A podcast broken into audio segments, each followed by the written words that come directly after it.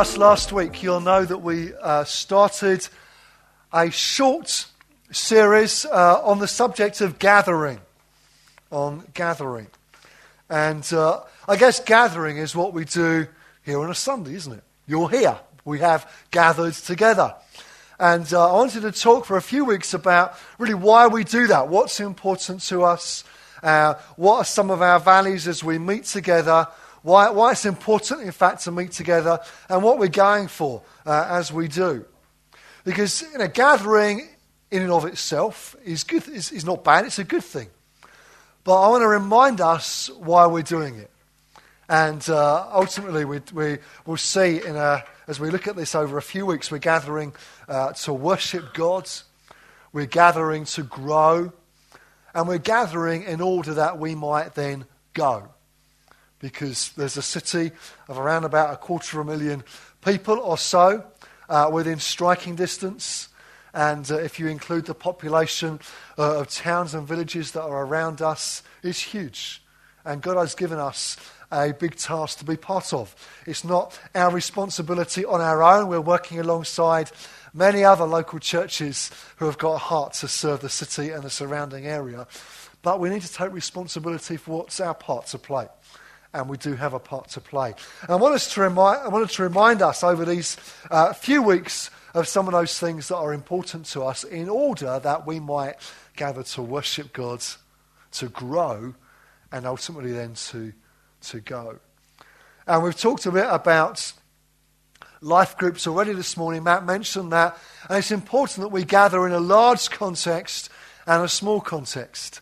And it's important large groups and, and small groups. Both have got different strengths and, and indeed different weaknesses. Both are important to us, which is why we want to emphasize both. Jesus gathered the 12 to him, didn't he? We, we read in Mark 3 last week. Uh, and Paul wrote to the Corinthians, when you gather, this is what you should be doing. So the assumption then is that we will gather. The assumption is that we will. And I guess it's even worth restating that because there are some people who would say, oh, it, it doesn't matter, it's not important. You know, you, you, can be a Christian without gathering, without meeting with others, without doing some of these things.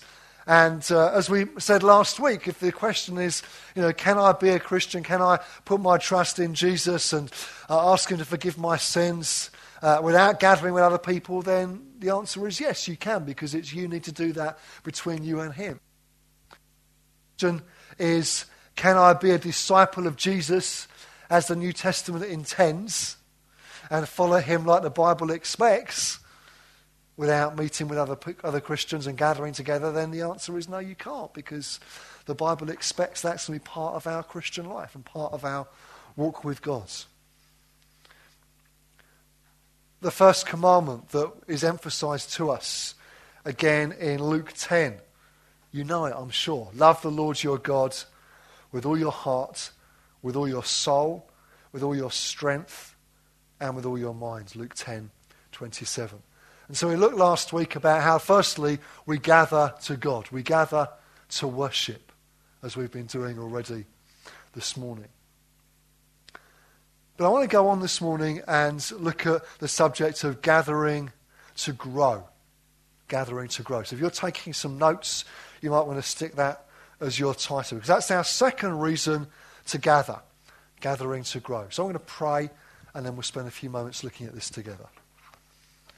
Lord Jesus, we do thank you for your presence with us. We love to worship you. We love to encounter you in worship. We pray now we might encounter you in your words. As we open it together and look at what you have for us, we pray, Holy Spirit, it would come alive to us and you would apply the words of Scripture to our lives, both individually and corporately, that we might live lives that are true to it and lives that honour you and grow in you. We ask it in Jesus' name. Amen. Amen. Okay, so the second reason to gather then is to grow.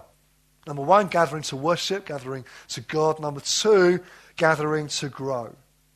See, encountering God, like we've done in worship and a meeting Him, encountering God should change us.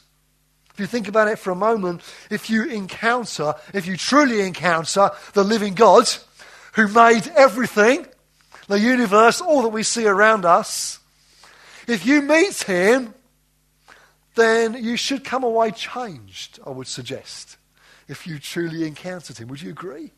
If you think about it, if we've truly encountered God, not just sort of heard about Him, not just heard somebody else talk about Him or relay their story, valid and encouraging though that is, but if you have truly encountered God, then that's going to change you. And that's why we want to push through in worship to encounter God, because that will help us to grow in Him.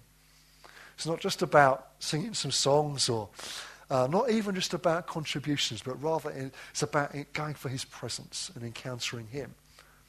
But as we do that, then we should be changed. But as well as that, we need to be intentional about growing in God. We can't just say, oh, it's okay, I'll just encounter God in worship and that'll do me. That'll be good, and let's go for that. But as well as that, we need to be intentional about growing in God. Peter put it like this 1 Peter chapter 2, verse 2. He says this Like newborn babies, crave pure spiritual milk, so that by it you may grow up in your salvation. Those of you who have currently got, uh, like we have, or, or had, or have had friends who have had small babies, will know that they crave food or they crave milk, depending upon their age. And it's not that you have to teach them to do that. They just know that's what they want. You know, immediately they come out, what they want to do, they want to be fed. They're, they're craving milk. They're craving uh, that sort of energy they get from that. They're craving that refreshment. They know that's what they need. You don't have to sit a newborn baby down and explain to them that having milk's a good thing. They don't need to even go on a, go on a course to, to find out, you know, how, how, how they get it, be it from a, their mother or from a bottle. Uh, they just know that's what they need.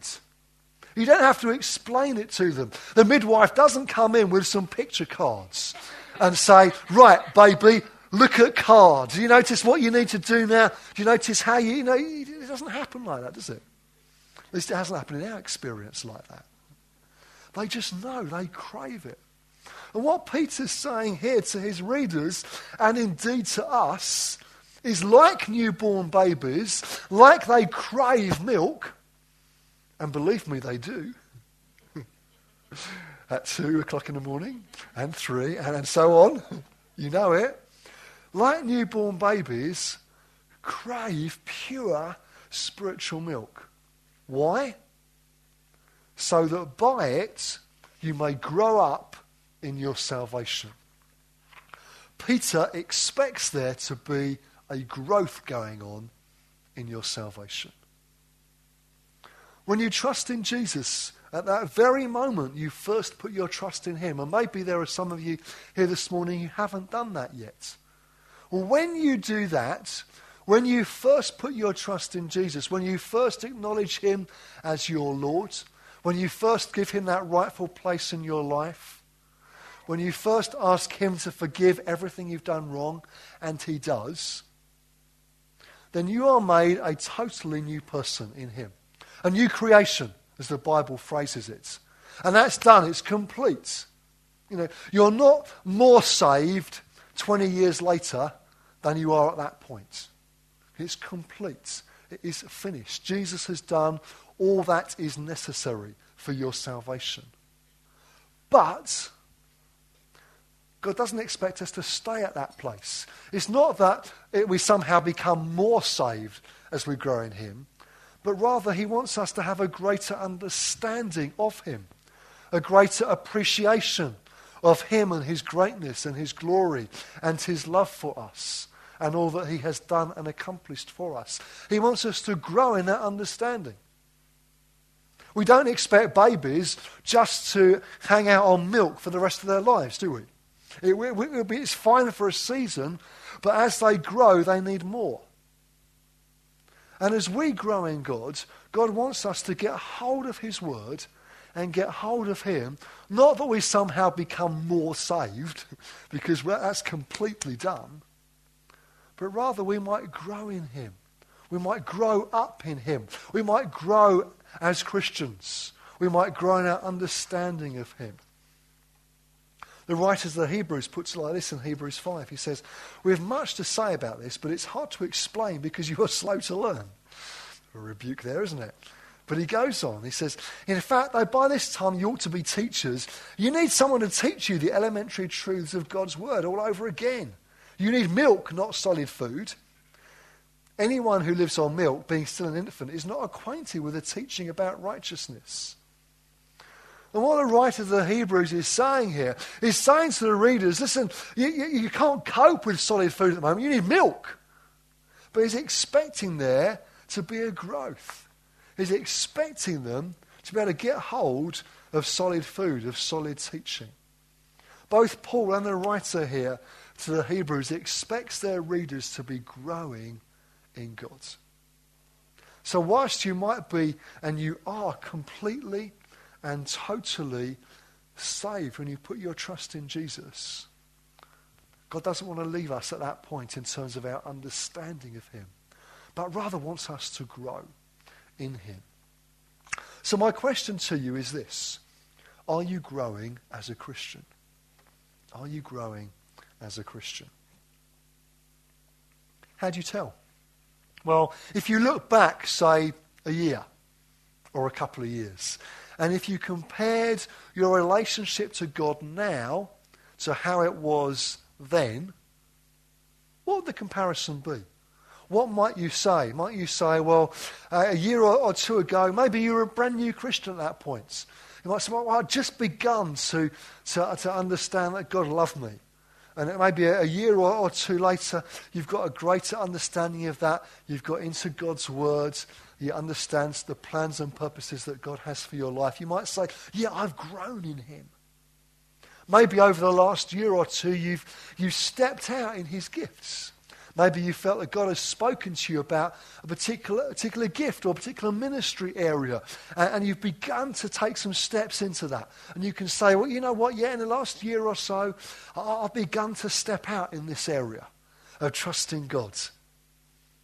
Maybe it's in the area of finance. You, have grown, you've been able to trust God in it. And He's spoken to you and given you promises, and you've, you, you, you've taken Him at His words. Maybe you just started tithing. And you can say, well, actually, a year or two ago, you know, my finances were in a mess. But God spoke to me about it, and I, have started to get them in order, and I've been giving to Him, and I've been getting my finances in order. I've been growing in faith that God will provide. Maybe you'd say something like that. What, I wonder what it is for you. Are you growing as a Christian? As you look back, do you find that things have changed? If you were to, uh, to enter, say, the London Marathon, as we saw just recently, have any of you ever done the London Marathon or something like that? One or, one or two of you. You'll know that you have to put some effort in in order to complete the race. Am I right? I'm hoping you'll, bear, you'll, you'll work with me on this illustration here. You have to put some effort and you have to be intentional about it, don't you? You can't just get up one morning and go, well, you know what? I think I'll do a marathon today. How, how many miles is a marathon? 26.2. So it's, it's, quite a long way. That's not just a point two, it's a 26. So you can't just wake up uh, one morning and go, you know what? Today I'm going to run 26.2 miles in how long? What's good? Three hours? Four hours? Something like that? You, you can't do it.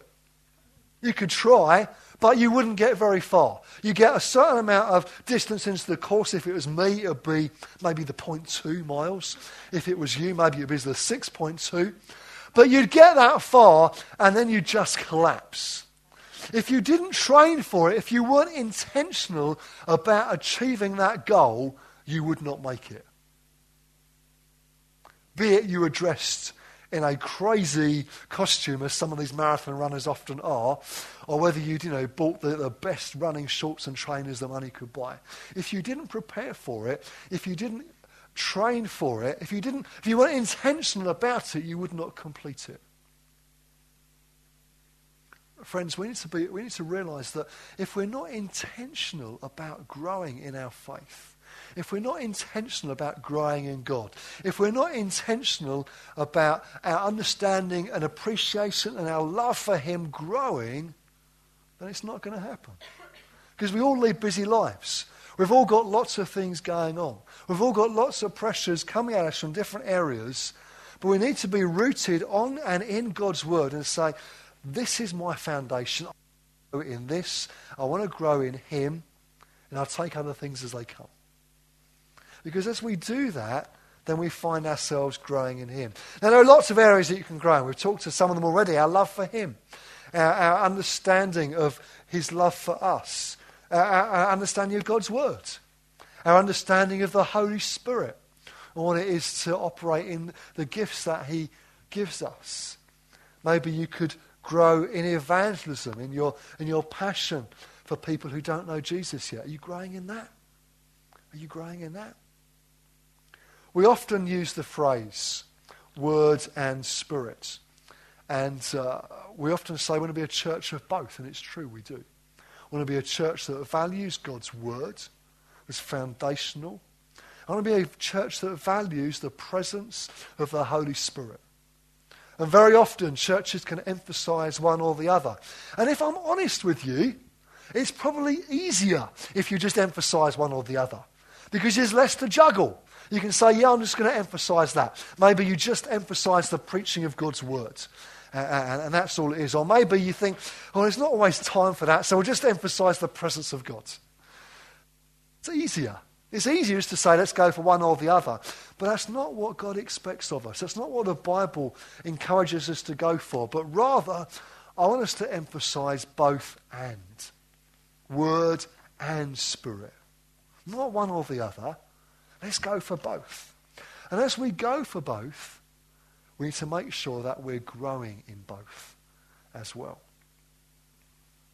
So, are you growing then in your love for God? Are you growing in your love for one another? If you were to pick up one of these um, welcome packs, I'm hoping I can find the, uh, the right page here. Here we go. One of the pages talks about our vision on here.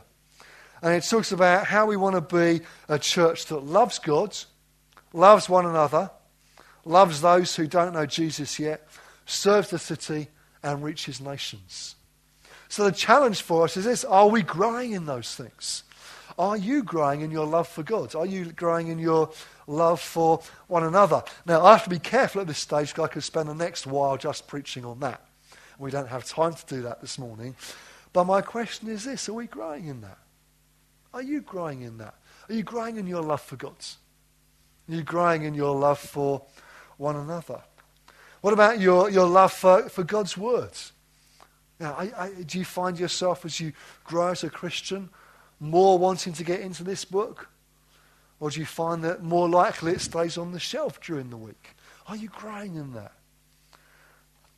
Are you not only reading God's word, but are you experiencing his truth? As you read any book, you learn to, uh, to find out something about the author, don't you? If you read a number of books by a particular author, you sort of, you know, get a feel for what, what they're like and maybe some things that are important to them. Listen, as you read this book, even more than that, you don't just read about God, you can get to know God. Don't we want that? We do, don't we?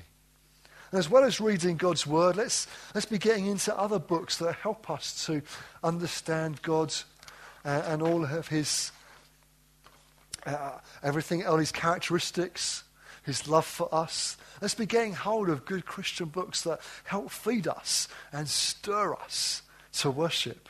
We need to be doing that. But as well as loving God, we need to be growing in our love for one another. 1 John 4, verse 11 says this Dear friends, since God so loved us, so also we ought to love one another. And if you read through that letter of 1 John, there's one phrase that keeps coming up time and time again. It's like John's got a record stuck and he keeps coming back to it of loving one another. And it's not that somehow it was stuck and he just couldn't think of anything else to say, but rather it was so important to him and should be to us. Love one another. Love one another. Paul puts it like this in Romans 12. He says, Just as each of us have one body with many members, and these members do not all have the same function, so in Christ we who are many form one body. And listen to this. And each member belongs to all the others. It's not that just somehow we turn up and happen to be in the same place on a Sunday morning, good though that is, but rather what Paul's saying here, as a church, as a company of believers together, we belong to one another. We should be loving one another with that depth, with that sincerity, with that reality to it. It's not just we happen to meet together, but rather we, we belong to one another. We love one another. We need to be growing in that. So, are you growing in your love for one another? Would you say yes or no to that question? I wonder. Before you answer it, answering yes to that question involves action. I think it's hard to say, yes, I'm growing in love for one another, but then not do anything about it.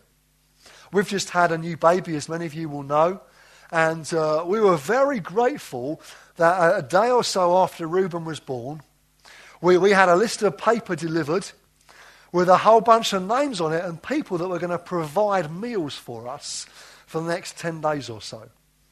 And it was wonderful.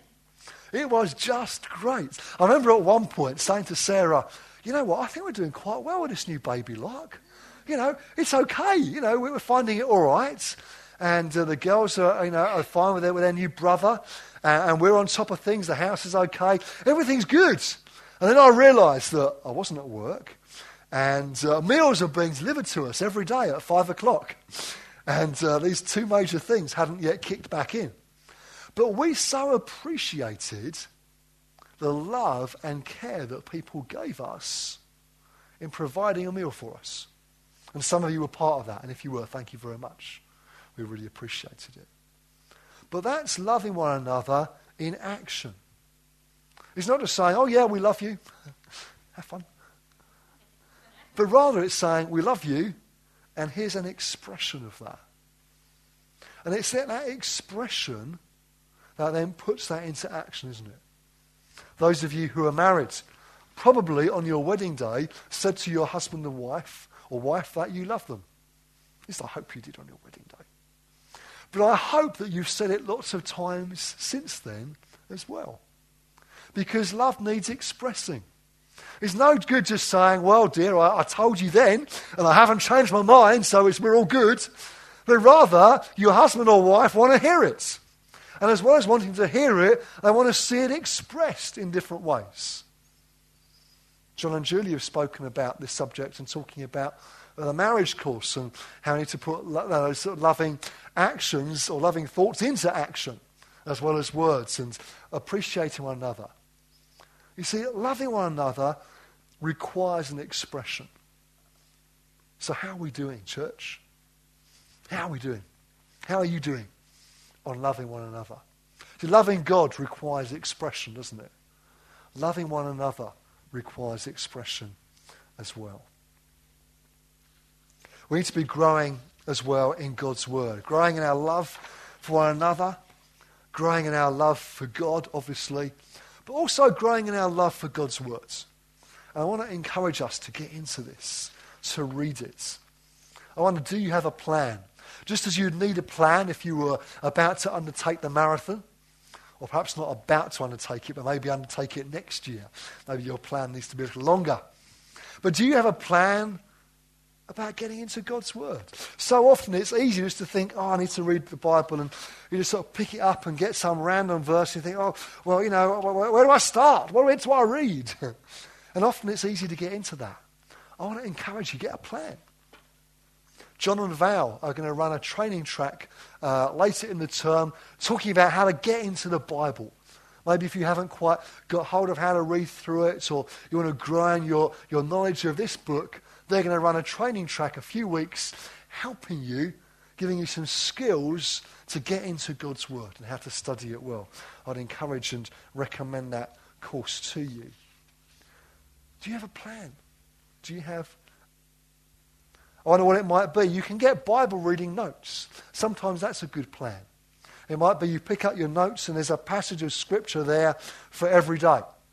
And you can read a passage of Scripture and read some notes that will help you apply it to your life.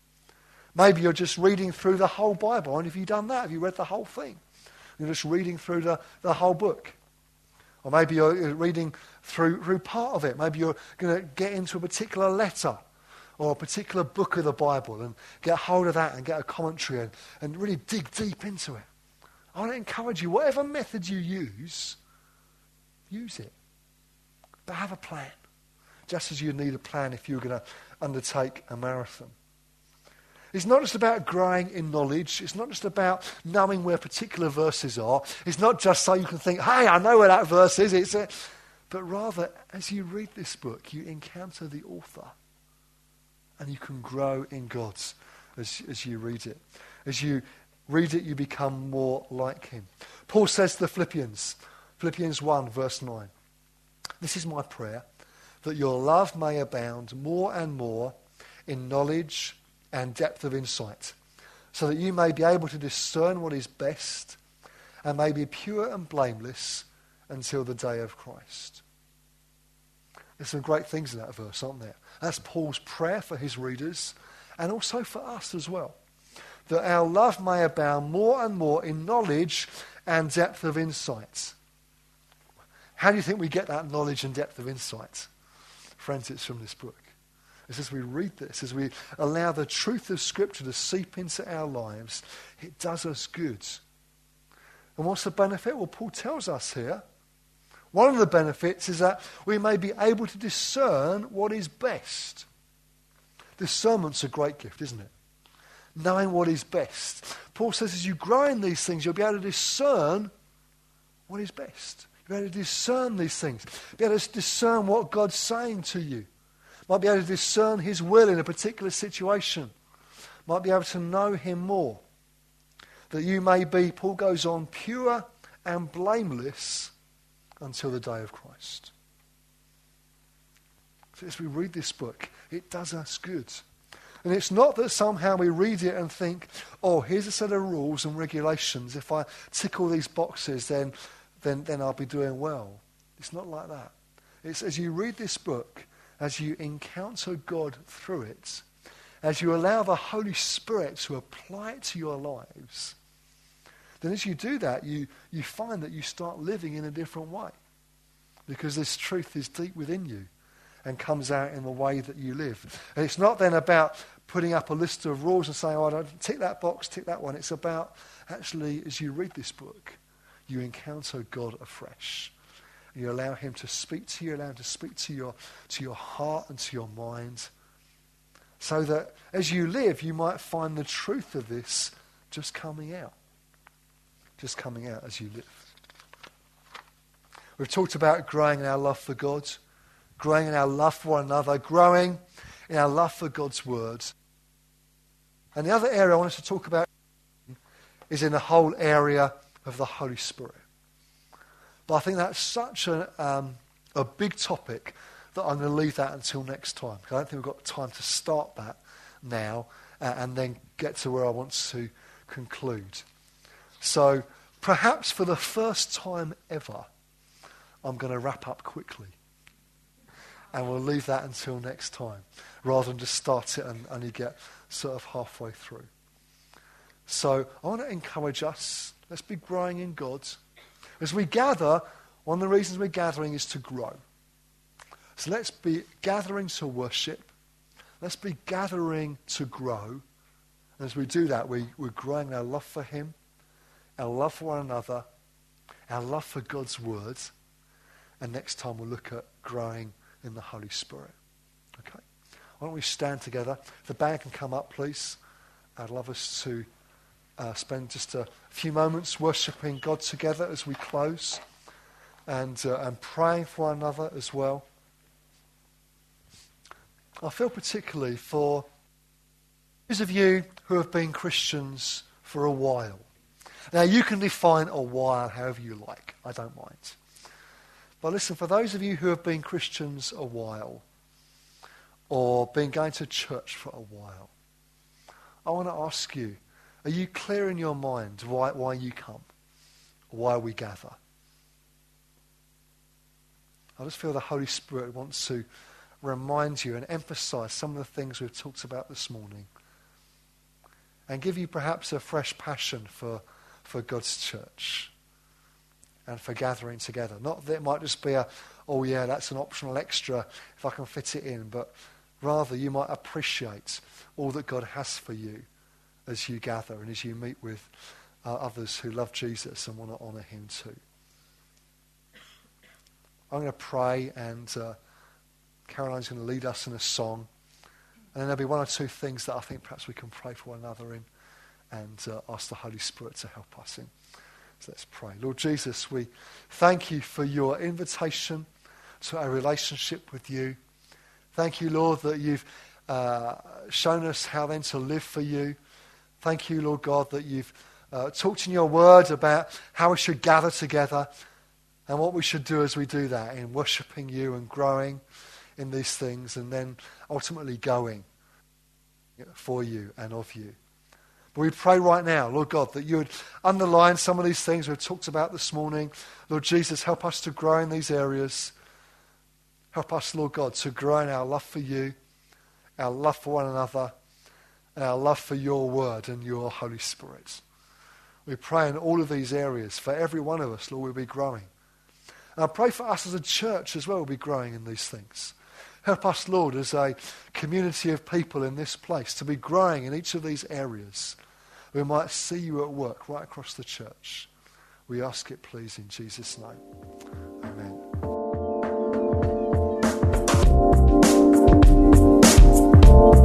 Thanks for listening to this Jubilee Church podcast. Feel free to check out our website at www.jubilee.org.uk or come along on any Sunday morning.